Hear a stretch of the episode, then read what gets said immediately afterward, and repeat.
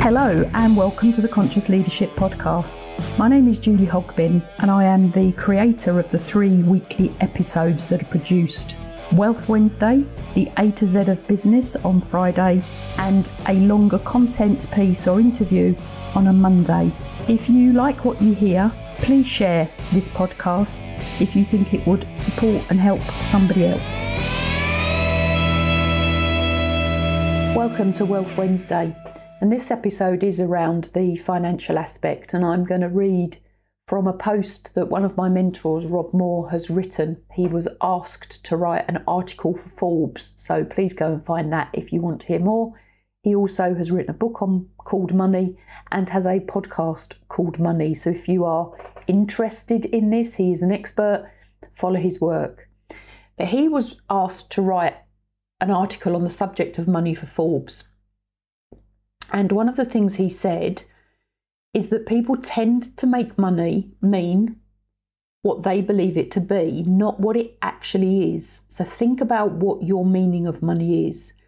And people often carry religious, cultural, environmental, and parent, parental beliefs around money with them. And if you think about some of the phrases, and I've done some myth busting episodes before, and I will do some myth busting episodes going forward, two of the things that they might believe is that money is the root of all evil, and money doesn't grow on trees, and money makes people greedy and power hungry. When you think about those phrases, none of those are actually true because money is not a conscious thing, it is not a conscious tool. It can't think, it can't judge, it cannot make a decision for itself. It can only perform a limited range of function. It's a tool, it's a lever. And it is a tool and a lever to the person that currently owns it. So you bear a £10 note, a £50 note. What you do with that is your choice. It is just the tool that you have at your disposal. And one of the examples that Rob gives is a hammer. Um, and a hammer is a very effective tool.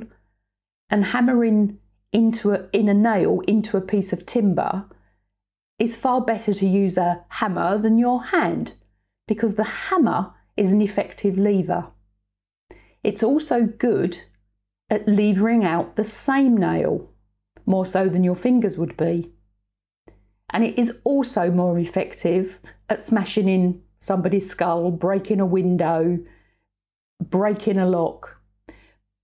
But if you used the hammer for that, you wouldn't put the hammer on trial for the damage that it had caused.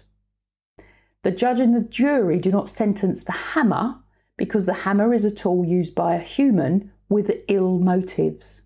And money is the same kind of tool.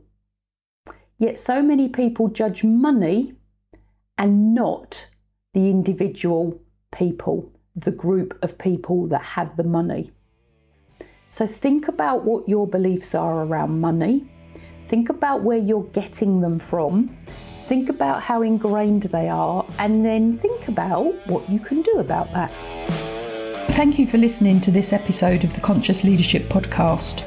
If you have any questions, please contact me on any one of the social media channels. I'm on most of them, including Clubhouse and YouTube, and my books are on Amazon.